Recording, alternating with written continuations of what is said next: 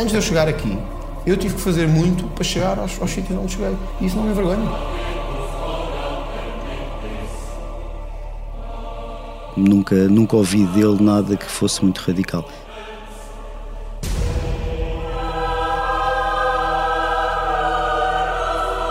Se não fosse o CM, onde ele escrevia todas as semanas, e a CMTV, nós criamos esta figura, o CM e a CMTV.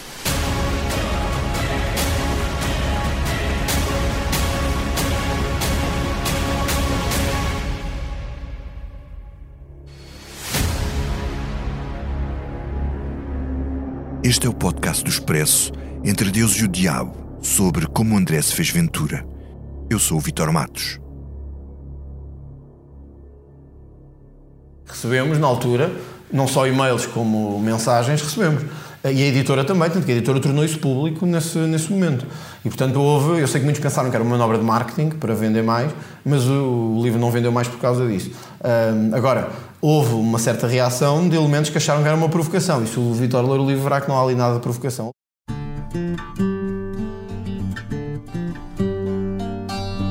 Era uma vez um jurista anónimo que aos 26 anos queria ser escritor de best-sellers e naturalmente queria ser famoso, como todos os escritores que querem escrever best-sellers. Os livros falharam, mas ele não. Depois da literatura, procurou outros caminhos. Aproximou-se das pessoas certas, que estavam nos lugares certos, e continuou a lutar pela sua notoriedade até ser notado. Naquele tempo, a vida de André Ventura desenrolava-se entre Portugal e a Irlanda, onde preparava o doutoramento sobre os abusos das democracias no combate ao terrorismo islâmico. A Fundação para a Ciência e Tecnologia subsidiava-lhe uma bolsa de investigação para trabalhar na tese. Entre 2009 e 2011, André Ventura recebeu 2.100 euros por mês, um total de 28 mil euros anuais de subsídios dos contribuintes, para se dedicar, em regime de exclusividade, à investigação científica e académica segundo as regras do Estatuto dos Bolseiros de Investigação.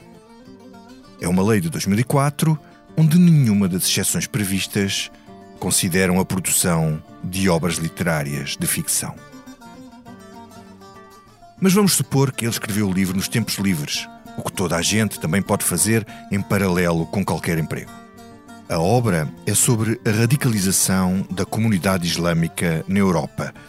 Simplificando, Ventura escreveu uma obra de ficção que justificava o pânico moral dos governos que ele censurou na dissertação de doutoramento. Vamos então começar pelo fim, pelo pânico. O enredo do segundo romance da André Ventura acaba com um atentado terrorista, um enorme banho de sangue em Paris, com gente sem pernas arrastando-se pelo chão e mãos de crianças espalhadas na gara de Saint-Lazare, cheia de mortos e estropiados em choque. O livro, publicado em 2009, chama-se A Última Madrugada do Islão e conta duas histórias paralelas. O processo de radicalização de um jovem muçulmano em Paris que se torna bombista e uma conspiração que em 2004 leva à morte de Yasser Arafat, o líder histórico da Organização para a Libertação da Palestina, a OLP. Aqui, o escritor descreve Arafat como homossexual, traficante de droga e doente infectado com SIDA. Mas nem eram essas as partes mais chocantes do livro, nem as que podiam desencadear as supostas ameaças. O Vitor ler o livro verá que não há ali nada de provocação. Eu li o livro e não percebi. Havia, claro, bastante provocação, o que em literatura não é forçosamente mau. Há livros extraordinários que têm como base a provocação. Mas a provocação terá sido de tal maneira que a Chiado Editora decidiu censurar partes do texto depois do autor ter sido ameaçado. Ou supostamente ameaçado, mesmo antes do livro ser lançado e o seu conteúdo ser conhecido. No fundo, transpareceu é que André Ventura ambicionava ser o Salman Rushdie português. Ninguém viu as provas das ameaças, não se sabe quem as fez ou quem as enviou. Se as ameaças não eram um golpe de marketing, funcionaram como um golpe de marketing. Depois, se o marketing funcionou, essa é outra questão. Para um livro dedicado a um padre, ao amigo e confidente Padre Mário Rui, que foi suspenso pela Diocese de Lisboa por suspeitas de abusos, talvez houvesse demasiadas cenas de sexo. Uma delas é particularmente provocatória, onde o autor descreve cenas eróticas entre o profeta Maomé e a sua jovem mulher de 15 anos, Aisha, uma figura central na história do islamismo, como se pode perceber por esta passagem da última madrugada do Islão. Aisha solta gemidos potentes, incontroláveis, que se confundem com o ruído incómodo e opaco da folhagem, e é vez de Maomé fixar os olhos penetrantes na expressão incrédula, embora salpicada com alguma alienação, demoníaca de prazer, de Aisha, que o observa em silêncio. Então Maomé dá-lhe umas bufetadas para a deixar submissa e incrédula e recita-lhe os versículos satânicos. Deixa de tremer, ó viajante. Das profundas terras do pecado, domina a terra, as mulheres, os animais e todos os bens do mundo. Domina a luxúria e vencerás. Consome o prazer e a carne, e serão teus súbditos. Espela Jactândia e serás imperador. Maomé, como podes dizer isso? Isso são versos satânicos. Os chamados versículos satânicos foram versos que Maomé não terá incluído no Corão por alegadamente terem sido ditados pelo próprio demónio e não pelo anjo Gabriel. E por aqui se percebe como André Ventura se esforçou. Salman Rushdie também pôs as doze mulheres de Maomé a servir num bordel e fez uma sátira do profeta nos seus versículos satânicos. Mas talvez um desconhecido jurista português não tivesse importância suficiente para um ayatollah do Irão lhe lançar uma fátua que o transformasse numa celebridade mundial.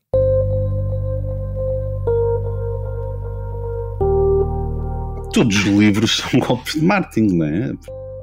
Todos os livros são golpes de marketing, diz João Gomes de Almeida, consultor de comunicação que mais tarde viria a ser o assessor de Ventura na candidatura a Lourdes. Conheceram-se naquela altura, em 2008 ou 2009, quando João Gomes de Almeida era o editor dos livros de política da recém-criada Chiado Editora. Ainda hoje, a Chiado é uma chancela que publica edições de autor, pagas pelos próprios autores, e onde André Ventura publicou dois romances pagos do seu próprio bolso no chá da editora teve que pagar a edição. Eu tive sim, porque eu agora não me lembro do, do, modelo, porque na altura eu era completamente desconhecido, não é? Compreendo isso. E eles faziam um modelo em que o autor tinha que fazer aquisição de X livros. Não se pagava a edição, tinha-se ah. que adquirir X livros, não é? Gonçalo Martins, o dono da Chiado Editora, não quis falar com o Expresso sobre este assunto quando escrevia o artigo para a revista que originou este podcast. Mas João Gomes de Almeida, embora não tenha lidado diretamente com o lançamento da última madrugada do Islão, recorda-se da polémica. A única motivação ideológica que eu reconheço ao André nessa altura, que era marcada e que não era normal nem no PSD, nem na JSD, era a questão mais de desconfiança do que é que a entrada de islâmicos ou convivência com o mundo islâmico podia trazer ao Ocidente. Do que eu sei, do que eu me lembro na altura, sendo mais uma vez Portanto, aqui eu à parte de que eu não lidei diretamente com essa obra, o que eu me lembro é que as ameaças teriam sido diretamente feitas ao André. Acho que interessaria à obra, obviamente, uh, interessaria à obra haver polémica à volta da obra, até porque o André não, um autor desconhecido, absolutamente desconhecido. não só autor, mas era uma não personalidade, não é? Portanto, podia ter alguma relevância no microcircuito do mundo de direito, onde ele se começava a afirmar, mas na altura o André nem sequer escrevia, no, o André começou por escrever no Hoje, depois esteve no Diário Económico, depois esteve no Correio da Manhã, portanto, fez depois a carreira dele, mas nessa altura nem sequer isso existia. E, portanto, sim, eu admito que possa ter sido. Uhum. Legítima, atenção. Eu acho que genuinamente aí o André, do como das conversas que tínhamos na altura, queria ser escritor. Ele gostava de ler, eh, isso percebia-se quando falava com ele, gostava de escrever, isso também se percebia do que, do que se falava com ele. O caso das supostas ameaças deu alguma polémica e notícias nos jornais. A editora suspendeu o lançamento do livro e pediu um parecer ao Sheikh Munir, líder da comunidade islâmica de Lisboa. Então houve indignações com o facto de a editora se submeter a uma censura prévia de um líder religioso e até houve um comunicado do próprio André Ventura, onde o escritor faz uma estranha revelação: que a certa altura esteve próximo do islamismo. O comunicado dizia isto. Pretendo deixar absolutamente claro que, apesar de também eu ter estado numa determinada altura da minha vida próximo do islamismo, esta obra não é nem pretende ser a negação de uma religião, nem uma ofensa gratuita ao profeta Maomé. Depois de negar que se trata de um golpe de marketing, Ventura deixou antever nesse mesmo comunicado a obsessão que havemos de conhecer depois no líder do Chega. Sempre rodeado de seguranças, como se o mundo conspirasse para o abater. O comunicado continuava assim. A divulgação de pareceres inflamatórios e a exposição mediática subsequente agravaram evidentemente a minha situação de segurança pessoal, obrigando-me a viver agora sob vigilância e proteção uma parte significativa do tempo, com importantes constrangimentos no que à minha vida pessoal e profissional diz respeito. Só que não é Rushdie quem quer, é Rushdie quem pode. E até chegou a ser publicada uma petição online a exigir que o livro fosse mesmo publicado e que acabou por ser assinada por hum, 69 pessoas. Com as dúvidas por esclarecer que foram surgindo, mandei um conjunto de perguntas a André Ventura, a que o líder do Chega respondeu no dia 5 de abril, salvaguardando que não está a validar este podcast. Como respondeu por escrito, as respostas de André Ventura vão ser lidas pelo jornalista do Expresso, Helder Gomes. A explicação sobre o facto de dizer que esteve perto do islamismo resume-se numa frase e depois também explica a sua relação com Israel e faz uma revelação. Quando estive em Israel, vi de perto o fenómeno do islamismo. Sempre que estive em Israel, foi em peregrinação e estudo bíblico. Sim, não sou fluente, mas quis aprender hebraico e, sobretudo, a língua em que Jesus se expressava. Mesmo sendo uma língua morta, ainda tenho esperança de a aprofundar até ao fim da vida. Espero acabar a minha vida num mosteiro. André Ventura espera acabar a sua vida no mosteiro.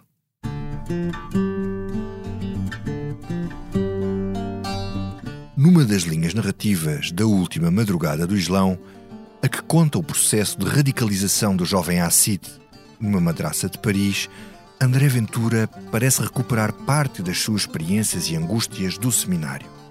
Assid tem sonhos eróticos que o escritor descreve com este pormenor. Volta a focar-se nos cheios de Ana, duros de prazer, e empurra-a com violência para baixo. Aquele gesto e violência máscula, quase selvagem, é inerente à natureza do homem. A Cid volta a transportar Ana para cima, enrolando as duas mãos à volta da sua face e beija-a numa ansiedade descontrolada. Adorava sentir aquela troca de fluidos corporais através da língua de Ana, que ainda emanava o cheiro e a sensação da sua virilidade. Quando o personagem Acid estava em processo de radicalização como estudante numa madraça de Paris, passou a castigar o corpo para afastar os desejos da carne quando acordava daqueles sonhos eróticos e daquelas tentações satânicas. E como sabemos que os escritores se inspiram muitas vezes na sua própria vida e nas suas próprias experiências, a passagem que se segue remete-nos para outra realidade, outros castigos da carne de um certo seminarista. Talvez aqui o livro tenha laivos de autobiografia. Então Hassid apressou-se a retirar da sua pequena mala castanha encostada à parede, um imponente chicote em couro sintético e impôs sobre as suas costas ainda úmidas, com os sonhos que acabavam de o atormentar, um penoso castigo. Pune-se com mais e mais violência, enquanto as imagens de Ana, num imenso cadeirão vermelho de pernas cruzadas, se distorcem progressivamente e as primeiras gotas de sangue tocam o chão frio da madraça. Eu lembro-me que nessa altura, às vezes, eu impunha alguns castigos físicos a mim próprio. Castigos físicos, com, com materiais religiosos de, de, de castigo, como o silício ou outros. E eu cheguei a usá-lo, como, como viria a usá-lo depois, mesmo já quando estava na universidade. Mas Ventura queria aparecer ao mundo como um grande escritor, de tal maneira que procurou publicar na badana do livro e na capa aquelas frases a dizer que depois de tamanha e genial obra o mundo nunca mais seria o mesmo. E nada melhor do que serem académicos estrangeiros a recomendar o livro para Ventura transmitir uma ideia de importância e de reconhecimento internacional. Neste caso, foram duas frases de colegas que André Ventura conheceu na Universidade Irlandesa de Cork, que apareceram na badana da primeira edição. Embora o livro não tenha tradução em inglês, o nigeriano Olufemi Amao, professor na Brunei University e que não fala português, classificou a obra como um poderoso manifesto contra o fundamentalismo islâmico de um dos mais promissores escritores da nova geração. O mesmo professor era citado pela editora como um dos académicos que considerava o conteúdo do romance como incendiário. Depois, o galego Pablo Cortés, professor na Universidade de Leicester, foi citado como tendo escrito que este era, sem dúvida, o livro mais polémico da década. Só por estas duas frases, Ventura estava no panteão da literatura ocidental. Mas era mais um golpe de marketing. Em declarações ao Diário de Notícias, em 2019, Olufemi Amau reconheceu a amizade com André Ventura e, dizendo não se lembrar do que fez na altura, garantiu que não escreveu nenhum comentário sobre a substância do livro. Pelo contrário, Pablo Cortés assumiu ao Diário de Notícias que leu partes do livro e que André Ventura o contactou para o ajudar na promoção do romance. Onder Bakir Sioglu, professor na Universidade de Belfast e citado como tendo classificado o livro como uma controversa obra a que ninguém poderá ficar indiferente. Foi ainda mais taxativo numa resposta a um e-mail do Expresso. Aquela citação foi feita contra a minha vontade e utilizada sem o meu consentimento. Não tenho nada a ver com esse livro ou com o seu conteúdo. André Ventura, nas respostas que me deu por escrito, diz o seguinte sobre estas alegações, aqui pela voz do jornalista Helder Gomes. Eu não incluiria expressões que autores não escrevessem ou autorizassem. Apesar das ameaças, a obra foi apresentada pelo mentor académico de Ventura, o constitucionalista Jorge Bacelar Gouveia, mas também por João Villa-Lobos, consultor de comunicação, ex-jornalista, que naquela época era uma personalidade no mundo da blogosfera e escrevia crítica de literatura na revista Blitz. Villa-Lobos mal conhecia o autor. naquela época, o André Ventura, para mim, e tal como foi apresentado, era um autor que tinha já escrito um livro eh, que se chamava Montenegro. Este era o segundo romance desse autor. E como alguém que era essencialmente um escritor que estava, eh, que pertencia um partido político, penso que já na altura, no PSD, mas creio até, se a memória não me falha, que nessa altura estaria ligado à, à JSD, não ao partido propriamente dito, mas o meu conhecimento sobre a figura era, era muito reduzido. Para o meu lado, quando fui apresentar, fui avisado de que hum, havia essa polémica em torno do livro, uma polémica que teria a ver com o conteúdo do livro, que aliás, como o nome indica, a última madrugada do Islão. O livro não só uh, sendo ficção, não é? Mas uma ficção apresentada como tendo uh, informação factual, nomeadamente os locais ligados ao LP, por exemplo. Uh, ser um livro que colocava em causa o Islão na sua, na sua base e nos seus, também nos seus princípios.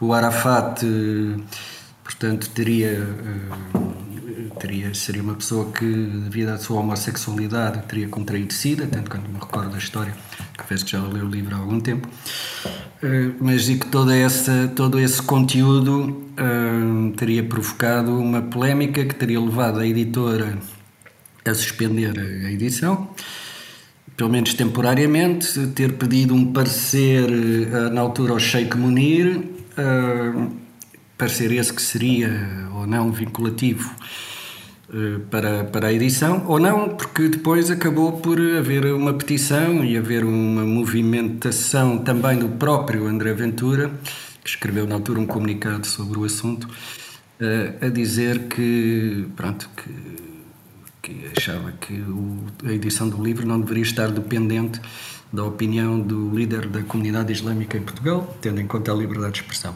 A apresentação foi na FNAC do Vasco da Gama, se bem me recordo. Uh, recordo que estava bastante gente, recordo que a sala estava cheia e recordo que surgiram, penso que dois, pelo menos dois eh, seguranças com ele uh, no, processo, no processo da apresentação, desde a chegada até a, até a partida.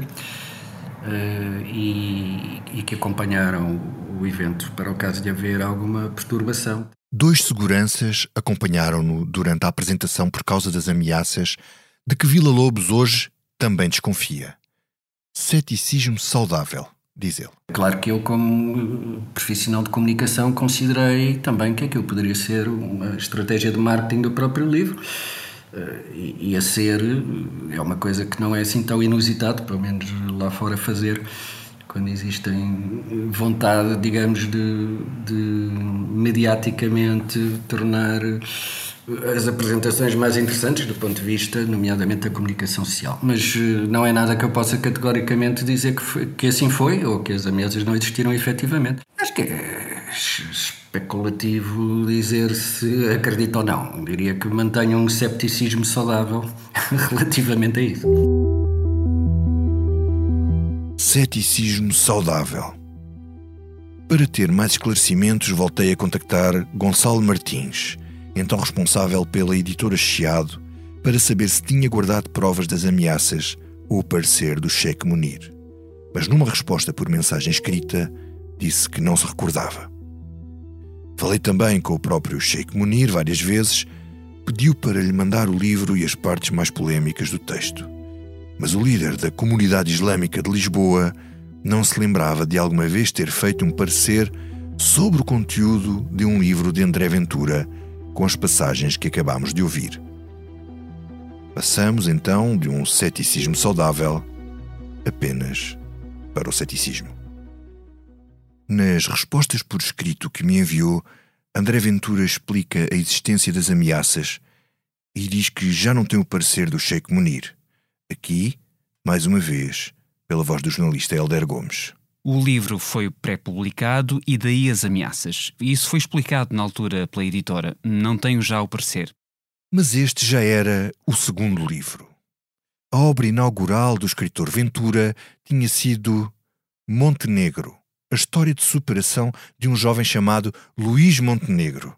Onde é que nós já ouvimos este nome? Que por acaso também tinha sido, mas que era um erudito e que citava poetas de cor e, claro, tinha cenas de sexo violento, uma constante nas duas obras. Neste caso, eram descrições de Montenegro com a prostituta Cristina, muito semelhantes às de Última Madrugada do Islão. Excertos. Luís bufeteava-lhe a cara numa atitude de punição. Cristina continuava a insinuar fraqueza, necessidade de punição. Cristina como um escravo acabado de ser chicoteado. Ou ainda. Luís bufeteava-lhe ainda a cara e penetrou-a com um pendor punitivo. Ou então, esta passagem onde o autor exercita o seu mau gosto na escolha de uma imagem para fazer uma comparação. Os cheios de rosa estavam duros e ela acariciava-os com fervor, deixando aqui e ali restos de saliva. Agarrou-lhe depois a cabeça como quem leva uma criança a comer o que está no prato e trouxe-a junto de seu pênis duro e tenso. Se é evidente a influência do pai de André Ventura no gosto que o rapaz desenvolveu pelo ciclismo, lembro que o pai era um apaixonado pelo ciclismo e que vendia peças de bicicletas a lojas da especialidade. Já é, digamos assim, um bocadinho original esta fixação com a SIDA. Dois romances, dois protagonistas com SIDA. No site de promoção do livro, que teve a presidente da Liga Portuguesa de Luta contra a SIDA, na apresentação, Montenegro é descrito assim: Um estrondoso grito social contra todas as formas de discriminação social, todos os laços de discriminação que se unem para rebaixar e destruir a autenticidade da natureza humana. Naquele tempo, o André Fofinho ainda não tinha criado o Ventura Durão que hoje diz coisas destas. Quer dizer, alguns chamam-lhe direita fofinha, eh, etc. Não é essa direita que nós queremos ser. Nós não queremos ser essa direita assim, mariquinhas. Mas porquê esta obsessão com a SIDA? Para mim é, é um tema importante porquê? Porque se, se ler este livro, há uma razão histórica. É que de facto houve suspeitas de que Yasser Arafat tinha sido ou contaminado ou estava contaminado por si com o vírus da imunossuficiência adquirida, com HIV. E se ler o livro, que eu acho passa modéstia, não, não, não está mal, enfim, foi um livro escrito com, não sou escritor profissional. Um, e havia uma razão para isso, que era mostrar que a morte de Arafat tinha sido uma coisa completamente diferente e ao mesmo tempo o crescimento do fanatismo religioso islâmico na Europa, porque há uma parte do livro que é sobre um, um, um elemento radical que vive em Paris. Uh, e, e, em Paris ele fica radicalizado. Portanto, há aqui já o elemento da minha preocupação com o islamismo que depois veio a, a, a crescer no, nos anos uh, seguintes. No Montenegro, a razão é puramente, é, foi seletiva. Eu queria mostrar, para mim, para mim, Vitor, é fundamental, talvez porque não tenha vindo de um mundo ou de um grupo ou de uma família ou um, que me tivesse aberto as portas todas, é fundamental mostrar que apesar das dificuldades o que importa é vencer. E no livro Montenegro, ele é ciclista, que é uma coisa que eu adoro, ele vê-se abraços com uma doença que não pode vencer, mas ele mesmo assim quer ter uma última vitória, ou várias. E ele luta contra a doença, contra a degradação dia a dia do seu estado. Os médicos não podem fazer nada contra isso, e ele mesmo assim consegue superar-se. É a história de superação de um homem que, contra tudo e contra todos, contra todas as apostas, consegue superar-se. Nesta resposta que deu na entrevista de Vida ao Expresso, André Ventura está a dar-nos uma boa chave de leitura sobre si próprio. Apesar das dificuldades, o que importa é vencer. Montenegro conseguiu superar-se no ciclismo contra a doença e venceu contra todas as probabilidades.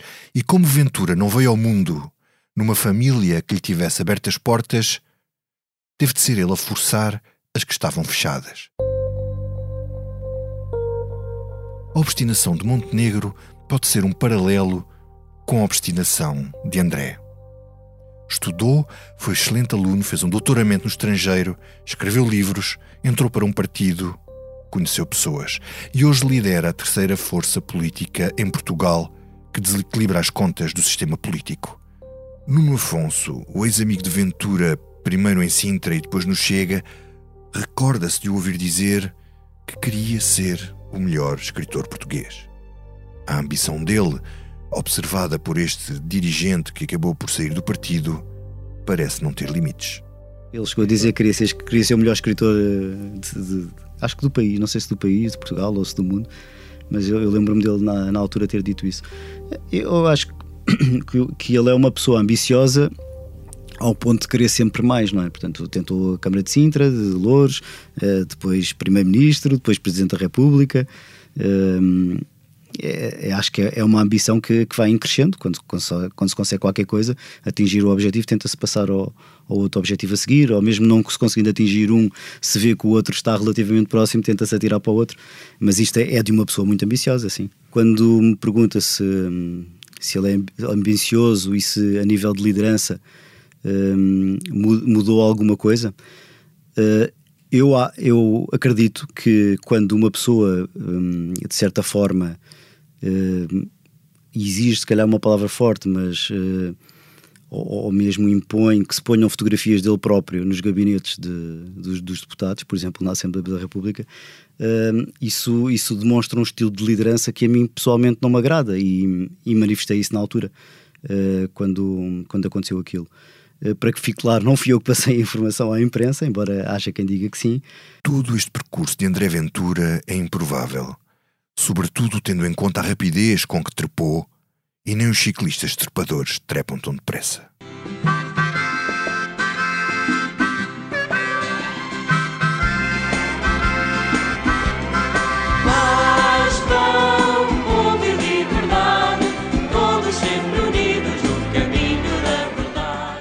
Olha, a memória que eu tenho, eh, eh, por causa, havia duas JSD, havia do Algueirão Meu Martins, que era onde eu estava, e lembro-me de encontrar, por exemplo, na casa do pai do Nuno Afonso, que é meu chefe de gabinete, e aí nem havia juventude no Algueirão, e ele pediu-me, ajuda-me a construir uma juventude aqui no Algueirão, um núcleo.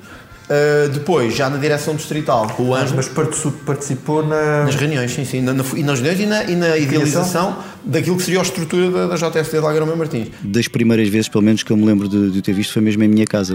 O meu pai tinha por hábito uh, convidar amigos para irem lá à casa e eu tenho ideia que, que foi numa dessas reuniões com, com pessoas relacionadas com o PSD que, que, que eu conheci o André. Creio que ele devia ter 17, 18 anos, talvez, e eu 20 e pouco. Uh, Parecia-me um jovem ambicioso, uh, já inteligente na altura, sem dúvida nenhuma. passado algum tempo, depois eu voltei a estar com ele Uh, quando preparei uma lista para, para, a, para a JST, para a Juventude Social Democrata, em que o André foi o meu, era o meu vice-presidente, era o número 2 da lista, e eu lembro-me que ele estava já na altura a estudar em Salamanca, se não me engano, E veio cá e nós preparámos a lista e tudo isso, e depois ele voltou para, para Salamanca. No início do milénio, André Ventura entra para o PSD pela mão do pai de Nuno Afonso, dirigente do PSD em Algueirão Martins e participa nas tertúlias políticas lá da casa. Muitos anos depois, em 2019, o mesmo Nuno Afonso que acabámos de ouvir será um dos fundadores do Chega e mais tarde um dos vice-presidentes do partido e chefe de gabinete do grupo parlamentar. Mas Ventura demite-o em 2022. Zangam-se e tornam-se rivais. Com os caminhos no Chega vedados, Nuno Afonso abandona o partido no Congresso de janeiro de 2023. Fizeram o caminho ao contrário. Há 20 anos eram ambos moderados e hoje são os dois radicais. Nem sequer eram antissistema. Os jovens costumam ser muito antissistema em determinadas fases, mas esse não era o caso de um André integradíssimo no sistema, recorda-nos Nuno Afonso. Não, também, também no partido onde nós estávamos, eh, essas ideias nunca vingariam, não é? Portanto, nunca, nunca ouvi dele nada que fosse muito radical. O mais radical que, que eu ouvi foi depois aquela questão já com os ciganos em Louros, portanto, já posterior. Não me parece, não me parece que uma pessoa que, que militando há tantos anos no, no PSD tivesse essa predisposição. Uh, se calhar eu próprio também não a tinha e agora de certa forma tenho. Uh, portanto, é, isto é capaz de fazer parte da nossa evolução também enquanto seres humanos, não é? E a própria evolução da, da sociedade e da, das questões políticas, é? que é diferente agora. Era a evolução natural do ser humano e da sociedade. A vida muda e o ser humano muda com as mudanças da vida. Mas no caso de Ventura, pelo menos, uma coisa nunca mudou. Pelo que eu me percebi, ele já era muito ambicioso quando, quando era mais novo. Eu outro dia almocei com, com um amigo do meu pai dessa altura e, e ele contou-me algumas histórias uh, da juventude e falou-me até, uh, até desta questão do André, porque ele perguntou como é que estavam as coisas dentro do partido. O, o senhor ainda é do PSD, creio eu. E contou-me várias histórias que, de, que o André era de facto já na altura muito ambicioso e que tanto ele como o meu pai às vezes tinham que chamar um bocado à razão, explicar-lhe que ele ainda era muito novo, tinha que esperar pela altura certa. Era muito ambicioso Todos os Faustos são muito ambiciosos, mas nem todos os ambiciosos se tornam Faustos. A passagem pela JSD não foi muito marcante. André ainda pertenceu à direção distrital da J Social Democrata quando a estrutura de Lisboa era liderada pelo futuro deputado Sérgio Azevedo. Ora, nem Serginho, como era conhecido na Jota, nem Ângelo Pereira, que hoje é o líder da distrital do PSD de Lisboa, se recordam de Ventura se ter distinguido por qualquer razão especial, muito menos por qualquer tipo de radicalismo. Ele só pensava em estudar, disse Sérgio Azevedo ao Expresso, que não quis gravar nenhuma declaração para este podcast. O partido acabou por perdê-lo para os estudos e viu afastar-se da Jota. Então, como não nasceu numa família que lhe abrisse portas, tratou de criar as suas próprias oportunidades e foi isso que o promoveu na escala social, mediática e finalmente política. Abordou gente influente nos média, no Benfica ou na política, usou o charme e a inteligência e foi subindo na cadeia alimentar. O próprio não nega o seu perfil de fura-vidas. Foi assim, pelo menos nos últimos dez anos.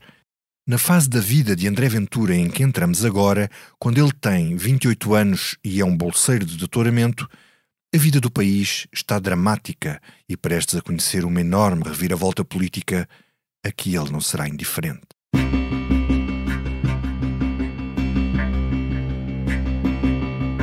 Hoje, todos os partidos da oposição rejeitaram as medidas que o governo propôs para evitar que Portugal tivesse que recorrer a um programa de assistência financeira externa. De forma consciente, a oposição retirou ao governo todas as condições para continuar a governar. Em consequência disso, apresentei agora mesmo ao Sr. Presidente da República a demissão do cargo de Primeiro-Ministro. A democracia cumpriu-se hoje mais uma vez. O povo foi às urnas, o povo falou, o povo fez as suas escolhas políticas para a próxima legislatura. Quero por isso saudar, com respeito democrático, quem ganhou estas eleições, o PSD. Desejo ao Dr. Passos Coelho, com toda a sinceridade, é o melhor, que as coisas lhe corram bem na difícil tarefa que tem pela frente.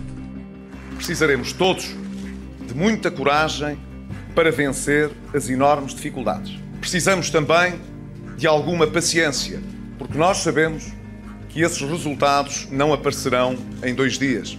Mas quero garantir a todos os portugueses que todos os sacrifícios que tivermos de fazer, os que já estão prometidos, alguns que se tenham de impor pela força das circunstâncias, porque não me caberá a mim mascarar a realidade.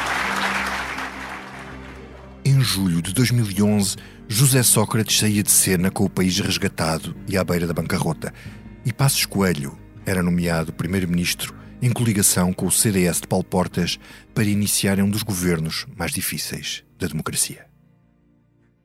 É durante os anos da Troika que André começa a escrever o guião para ser Ventura. O jovem escritor, vou referir-me assim a ele porque não deixava de se apresentar como um escritor publicado, queria continuar a escrever livros. A certa altura, pelo ano de 2012 ou 2013, ele cheira uma oportunidade. Fernando Seara, mais conhecido como o Careca do Benfica, era um dos comentadores televisivos de futebol mais famosos, então casado com a jornalista Judite Souza, jurista e professor universitário, então presidente da Câmara de Sintra, a fazer o último mandato. Era um exemplo a seguir por Ventura. Professor universitário como ele, jurista como ele, benfiquista como ele, do PSD como ele e presidente da Câmara de Sintra, como Ventura também gostava de vir a ser. Era um dos comentadores de desporto mais famosos daquela época, aqui no programa O Dia Seguinte, da SIC, a representar o Benfica. Benfica em setembro não tinha capacidade para recuperar, este Benfica em abril teve capacidade para se galvanizar. O que é que e... mudou tanto? Entre... Ah, a força anímica. Eu penso que a força anímica é fundamental no futebol. Acreditar que somos capazes. O jovem André teve então uma daquelas iniciativas que lhe deu frutos a médio prazo começou por abordar Luís Patrício, que era vereador de Fernando Seara na Câmara de Sintra e líder da sua secção do PSD no Algueirão. Ventura mal conhecia Luís Patrício, mas não deixou de lhe pedir um favor por causa disso. Questionado pelo Expresso, Patrício confirma que foi contactado por Ventura com o objetivo de servir de ponte para um encontro com o próprio Fernando Seara.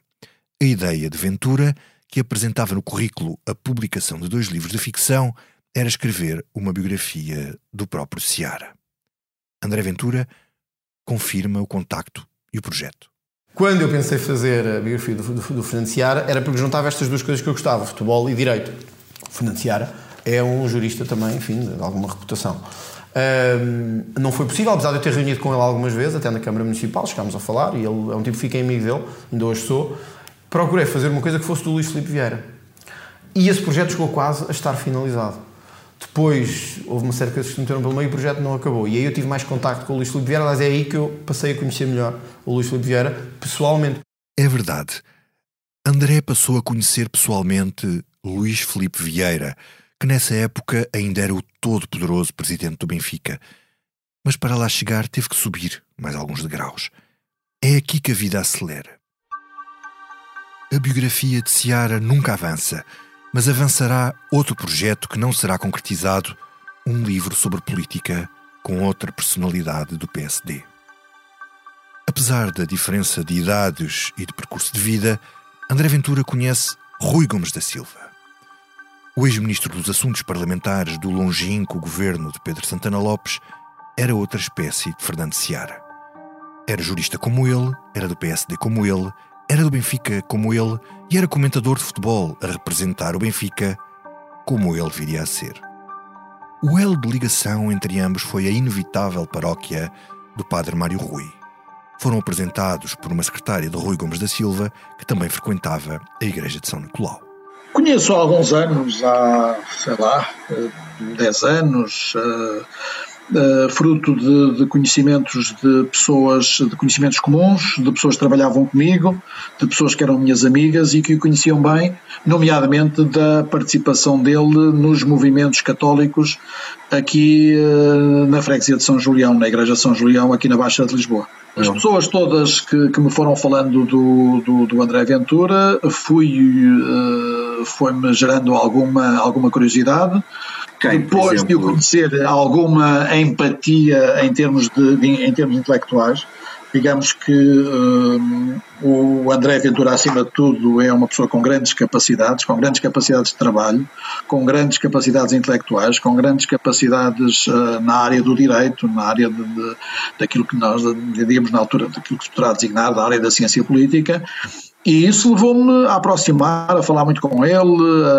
a participar em várias, em várias, em várias coisas, nomeadamente no âmbito do PSD. Lembro-me de algumas iniciativas tomadas no âmbito do PSD em que coincidimos, quer como oradores, quer depois como, como assistentes.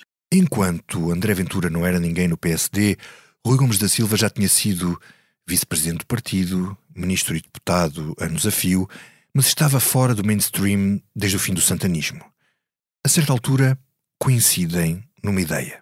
Entendi que o facto de estar no futebol não permitia ter uma participação ativa na política, mas isso não significa que uma pessoa não pense politicamente e não tenha um certo alinhamento. E uh, surgiu a hipótese de até elaborarmos um conjunto de um, uma plataforma de ideias para, para uma mudança política que tinha a ver com, a, com as minhas convicções e aquilo que eram, de alguma maneira, as convicções do André Ventura na altura. E era o quê? Era o quê? Tinha, tocava de alguma forma as coisas, nas coisas que ele defende hoje? Nossa, não, uh, digamos que essa participação, hoje em dia podemos, eu posso dizer que isso um dia fará parte da história, temos das páginas escritas sobre isso, uh, que eram gravações que fazíamos, jantávamos quase todas as semanas e falávamos e discorríamos, uh, discutíamos, íamos falando sobre vários temas e esses temas estão todos gravados. Chegaram a ter 200 páginas escritas. O livro de Gomes da Silva e de André Ventura ia chamar-se A Reforma de que Portugal Precisa e defendia uma revisão constitucional para adaptar o país à nova realidade económico-financeira por causa dos chumbos do Tribunal Constitucional a uma série de medidas do governo de Pedro Passos Coelho, nomeadamente na área das pensões. Curiosamente, preparavam-se para também defender no livro uma verdadeira bipolarização PSD-PS, que é o contrário de uma pulverização de partidos à direita como acontece agora. A ironia de tudo isto é que se há hoje um responsável por o PSD não ter capacidade para polarizar sozinho com o PS, ele chama-se André Ventura. Foi exatamente essa uma das placas tectónicas da vida política portuguesa que ele fez mexer com a fundação do Chega. O livro também pretendia debater a redução de deputados, que é hoje uma das principais bandeiras do Chega, mas que também é defendida pelo PSD há muitos anos. Mas não havia nada no projeto relacionado com prisão perpétua, castração química ou presidencialização do regime para se inaugurar uma quarta república, como agora defendem Ventura e o seu partido penso que aquilo tudo que discutimos até à altura em que decidimos, por razões óbvias, porque o meu envolvimento no Benfica estava a ser maior, porque o envolvimento dele do Benfica estava a ser de outra maneira. Ele queria fazer um livro, eu queria fazer um livro.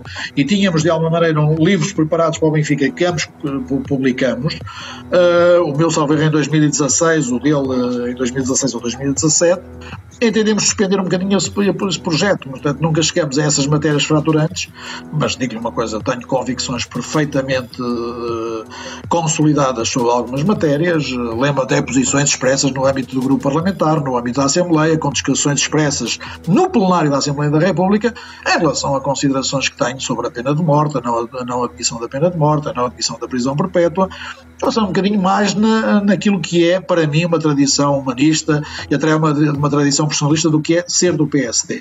A castração química, completamente contra. A prisão perpétua, completamente contra. A, a pena de morte, completamente contra. Completamente contra, por razões civilizacionais. E, portanto, não tem nada a ver com o Chega, não tem nada a ver com o André Ventura.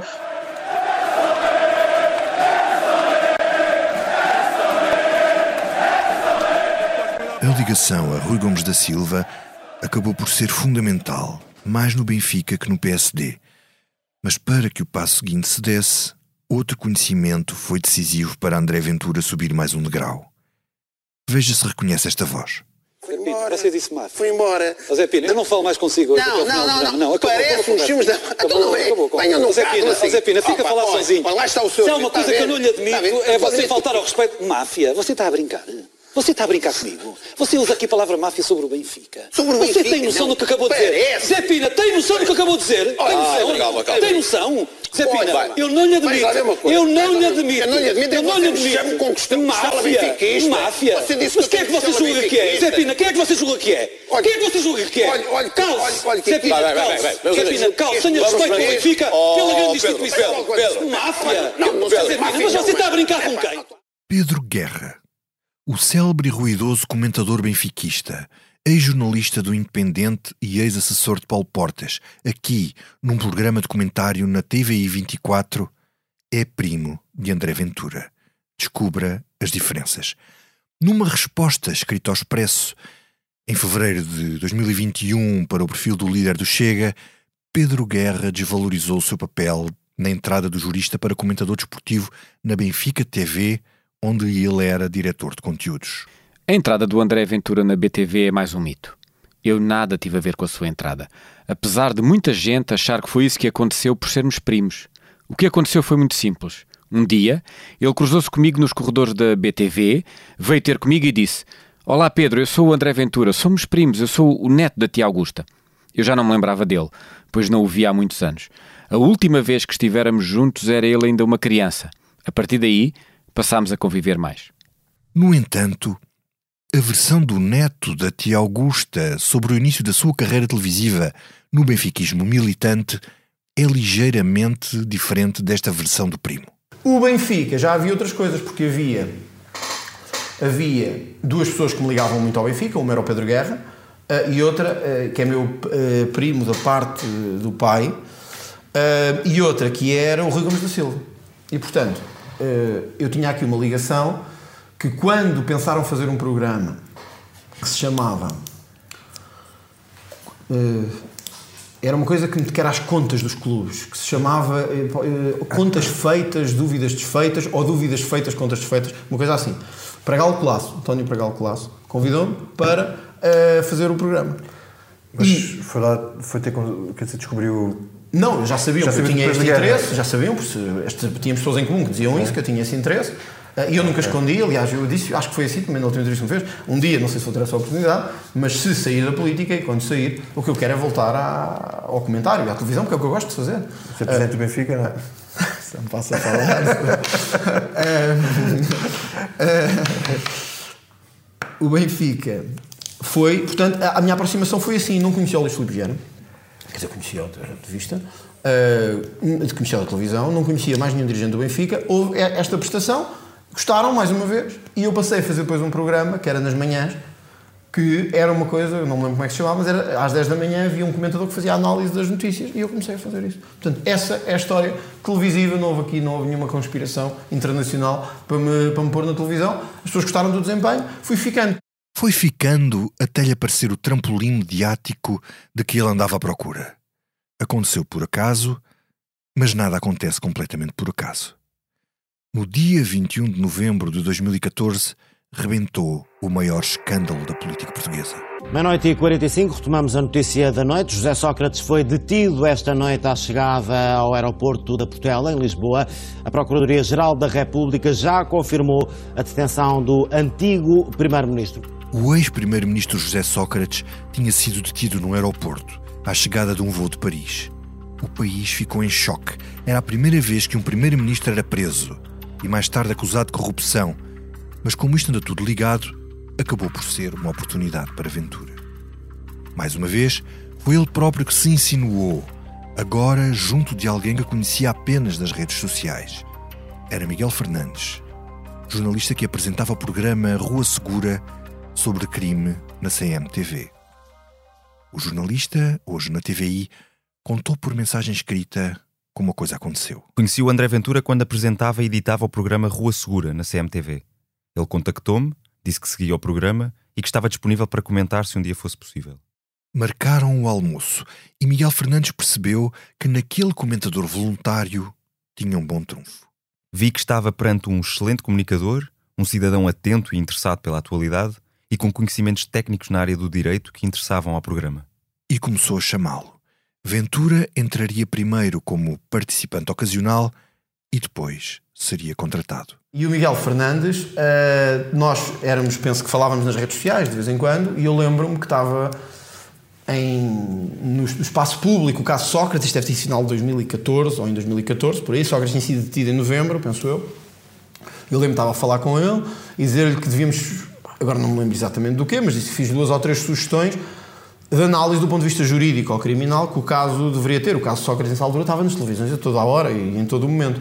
E o Miguel desafiou-me a ir ao programa que ele fazia, que era o Rua Segura. Eu nunca tinha tido nenhuma relação com a CMTV. A CMTV era recentíssima, tinha ou seis meses ou um ano, uma coisa recentíssima. Eu fui, enfim, eles gostaram de mim, começaram-me a convidar para ir eh, regularmente, viram o desempenho e eu, de facto, acho que comunico bem, do ponto de vista, enfim, da, da, conjugação dos argumentos e também do ponto de vista televisivo, que é uma coisa muito importante. Acho que eles gostaram da coerência, da análise, embora fossem programas muito pequeninos e onde eu participava, na verdade, também pouco. Uh, e convidaram para continuar. Então, durante um tempo, eu continuei e só no ano a seguir é que já entrei contratualmente para a CMTV durante muito tempo, ainda fui, como muitos outros vão, voluntariamente, e gostei muito da experiência da CMTV, apesar de depois de ter terminado, fiquei com uma ótima experiência. Foi assim que começou. Foi assim que começou. Houve duas relações recentes fundamentais para o crescimento da André Ventura nesta fase: Rui Gomes da Silva e Miguel Fernandes.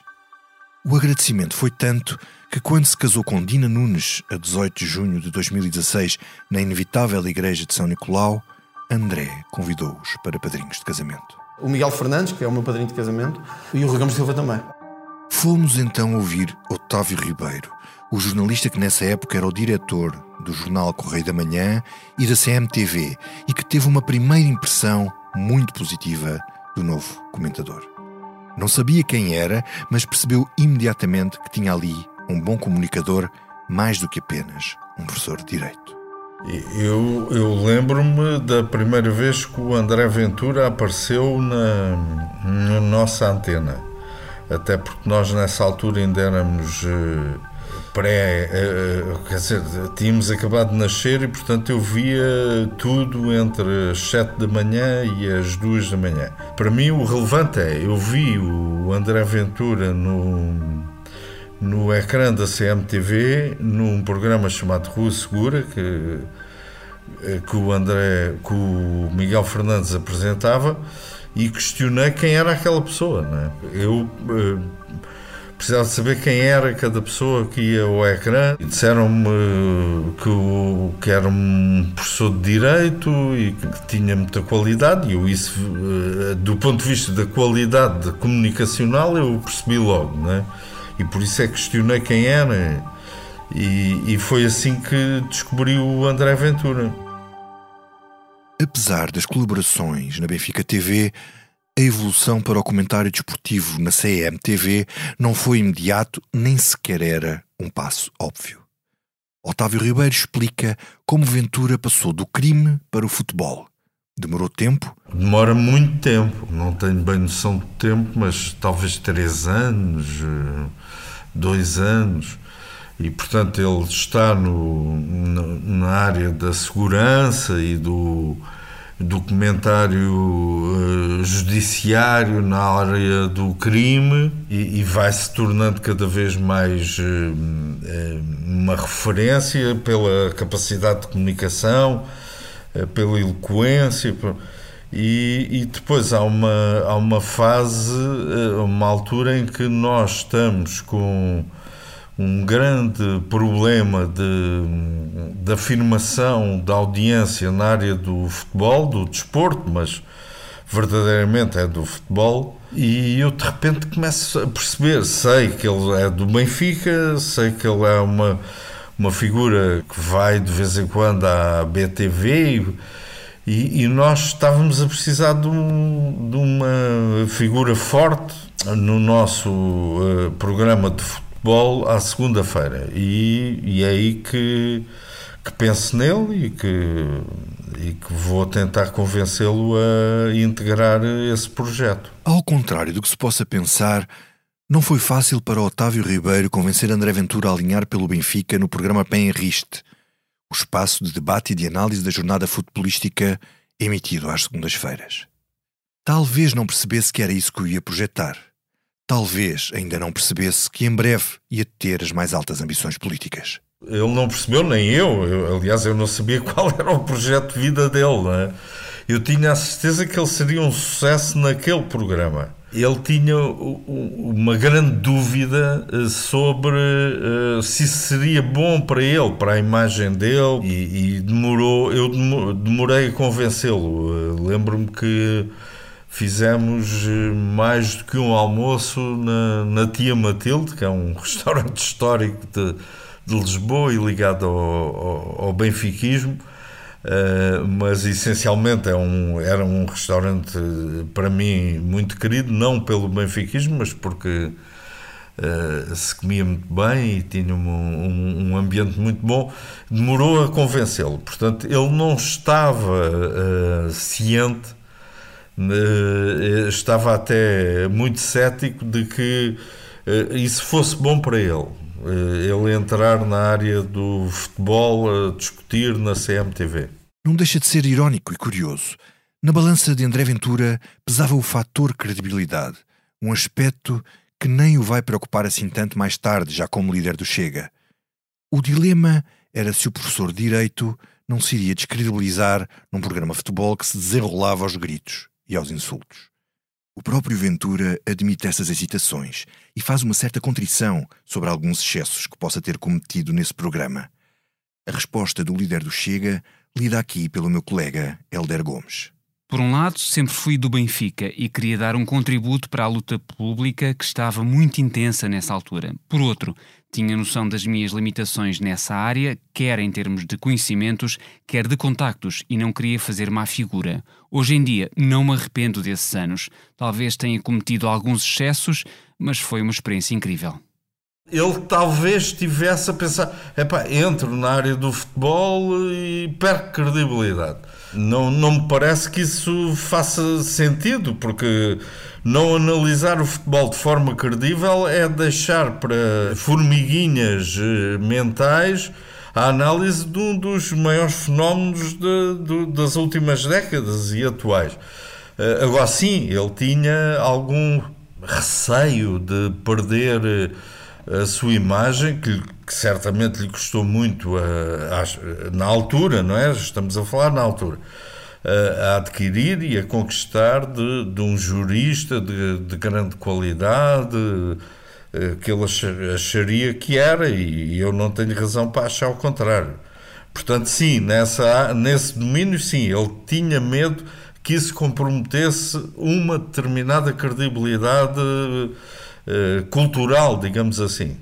Fazia sentido, mas não parece que depois de ter aceitado entrar no pé em riste, André Ventura tivesse ficado muito preocupado com o estilo de comentários do programa.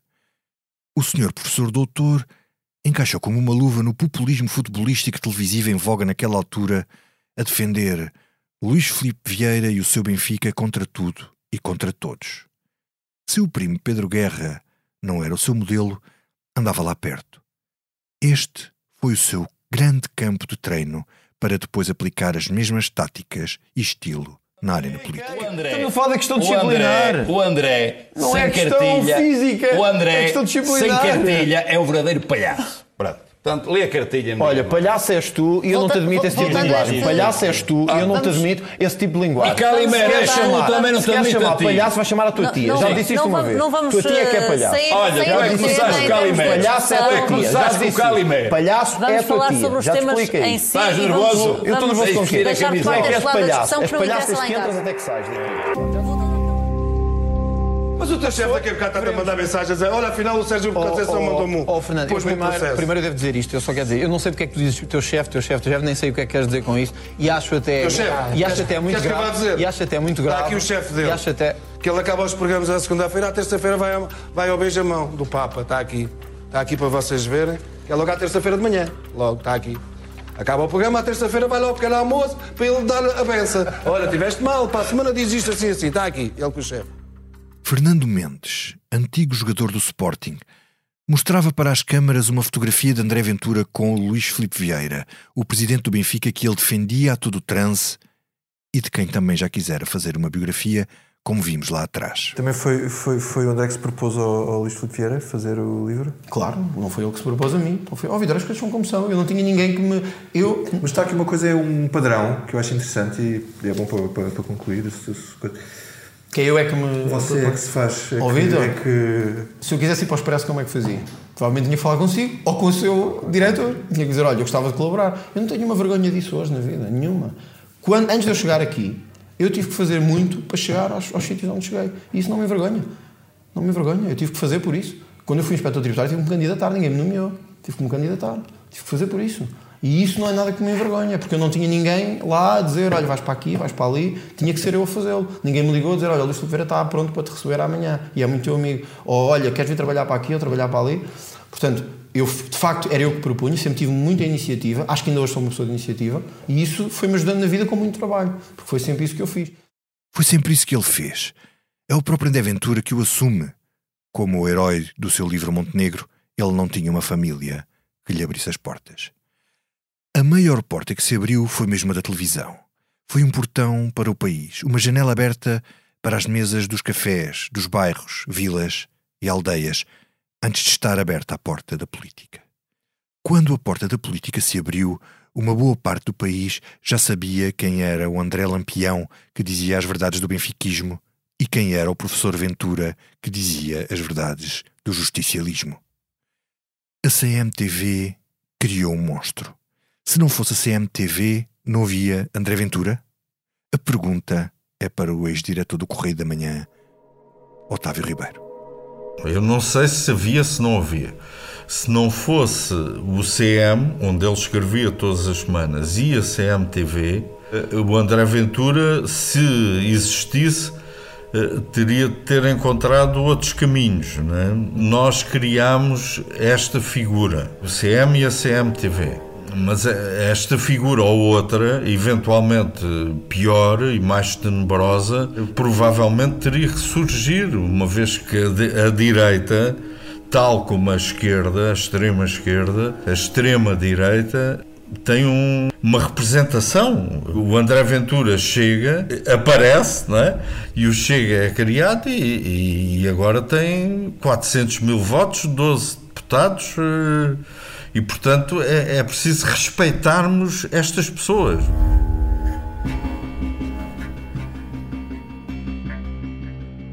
tem 400 mil votos, de gente que vem sobretudo da abstenção e que adere a um discurso radical e antissistema que antes não tinha representação.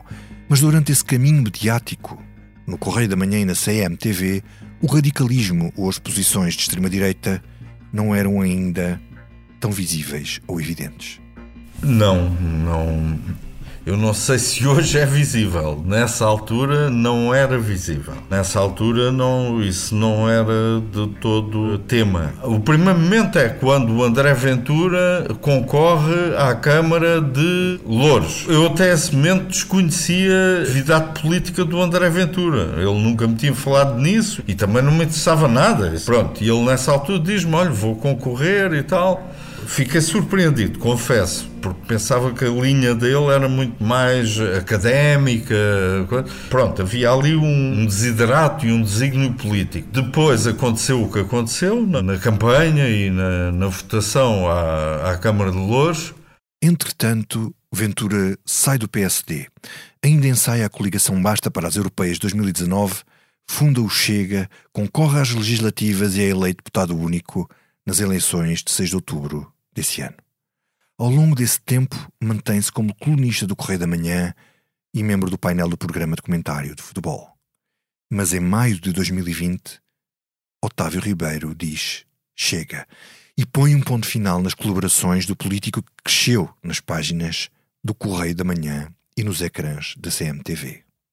Eu, enquanto na altura líder do projeto editorial do CM e da CMTV, entendi que não era compatível a, a, atuação política, a atividade política e o que dizia o André Ventura e o seu lugar no CM e na CMTV. Mas isso não. Se ele fosse líder do, do PCP e, e dissesse que a Coreia do Norte era uma democracia, era exatamente igual. Nas notícias que foram publicadas nessa altura, Otávio Ribeiro, então diretor-geral do Grupo Cofina, justificava que André Ventura tinha ultrapassado algumas linhas vermelhas, mas sem ser explícito em identificá-las.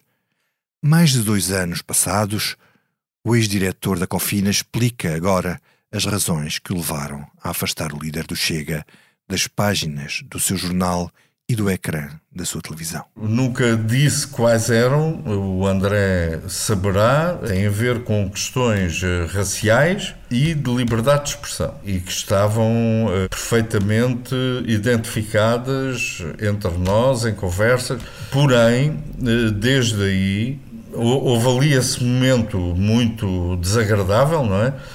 Teve a ver com o André mandar calar o Quaresma numa querela com a etnia cigana, mandar a Joacine para a África eh, e eh, dar uma entrevista em que dizia que a pena de morte ele não a defendia, mas que não o chocava. Tanto quanto eu me lembro, eu estou a, a citar de memória. e tudo isso eram linhas vermelhas eh, em qualquer projeto que eu liderasse é?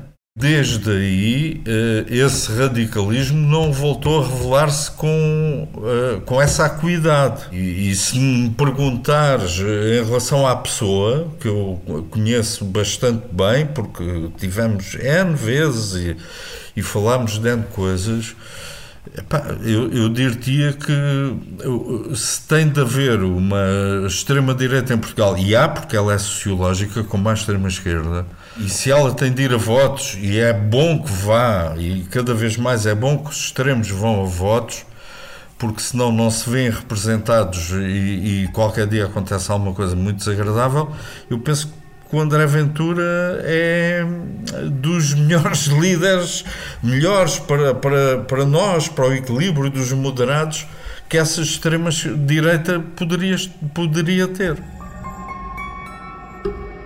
Pode um extremista ser moderado? No Dr. Fausto, do escritor alemão Thomas Mann, obra maior da literatura ocidental que influenciou André Ventura, o diabo dirige-se nestes termos a Adrian, o herói, quando está à beira de lhe comprar a alma. Não está mal. Verdadeiramente engenhoso. E agora vou dizer-te que são justamente cabeças da tua espécie que constituem a população do inferno. Não é assim tão fácil ir para o inferno. Há muito teríamos falta de espaço se qualquer gato pingado fosse admitido. Mas o teu tipo teológico, um velhaco assim consumado, aposta na especulação porque a tem na massa do sangue. Com a notoriedade garantida pela CMTV, no próximo episódio vou contar como André Ventura descobriu o filão dos ciganos durante a sua candidatura à Câmara de Loures. Como isso levou ao discurso mais racista e xenófobo jamais visto na democracia portuguesa e à fundação de um partido radical. Entre Deus e o Diabo. Esta é a história de André, antes de criar Ventura. Eu sou o Vitor Matos e este podcast tem sonoplastia de João Luís Amorim e capa de Tiago Pereira Santos. O apoio à edição foi de David Diniz, Eunice Lourenço e Helder Gomes e no apoio à produção esteve João Martins. As vozes off são de Miguel Franco de Andrade, Helder Gomes, João Diogo Correia, João Carlos Santos, João Morim, Martim Silva, Rubem Tiago Pereira e Teresa Amaro Ribeiro. A responsabilidade pelas redes sociais é de Pedro Miguel Coelho e Pedro Almeida. A coordenação do projeto é de Joana Beleza.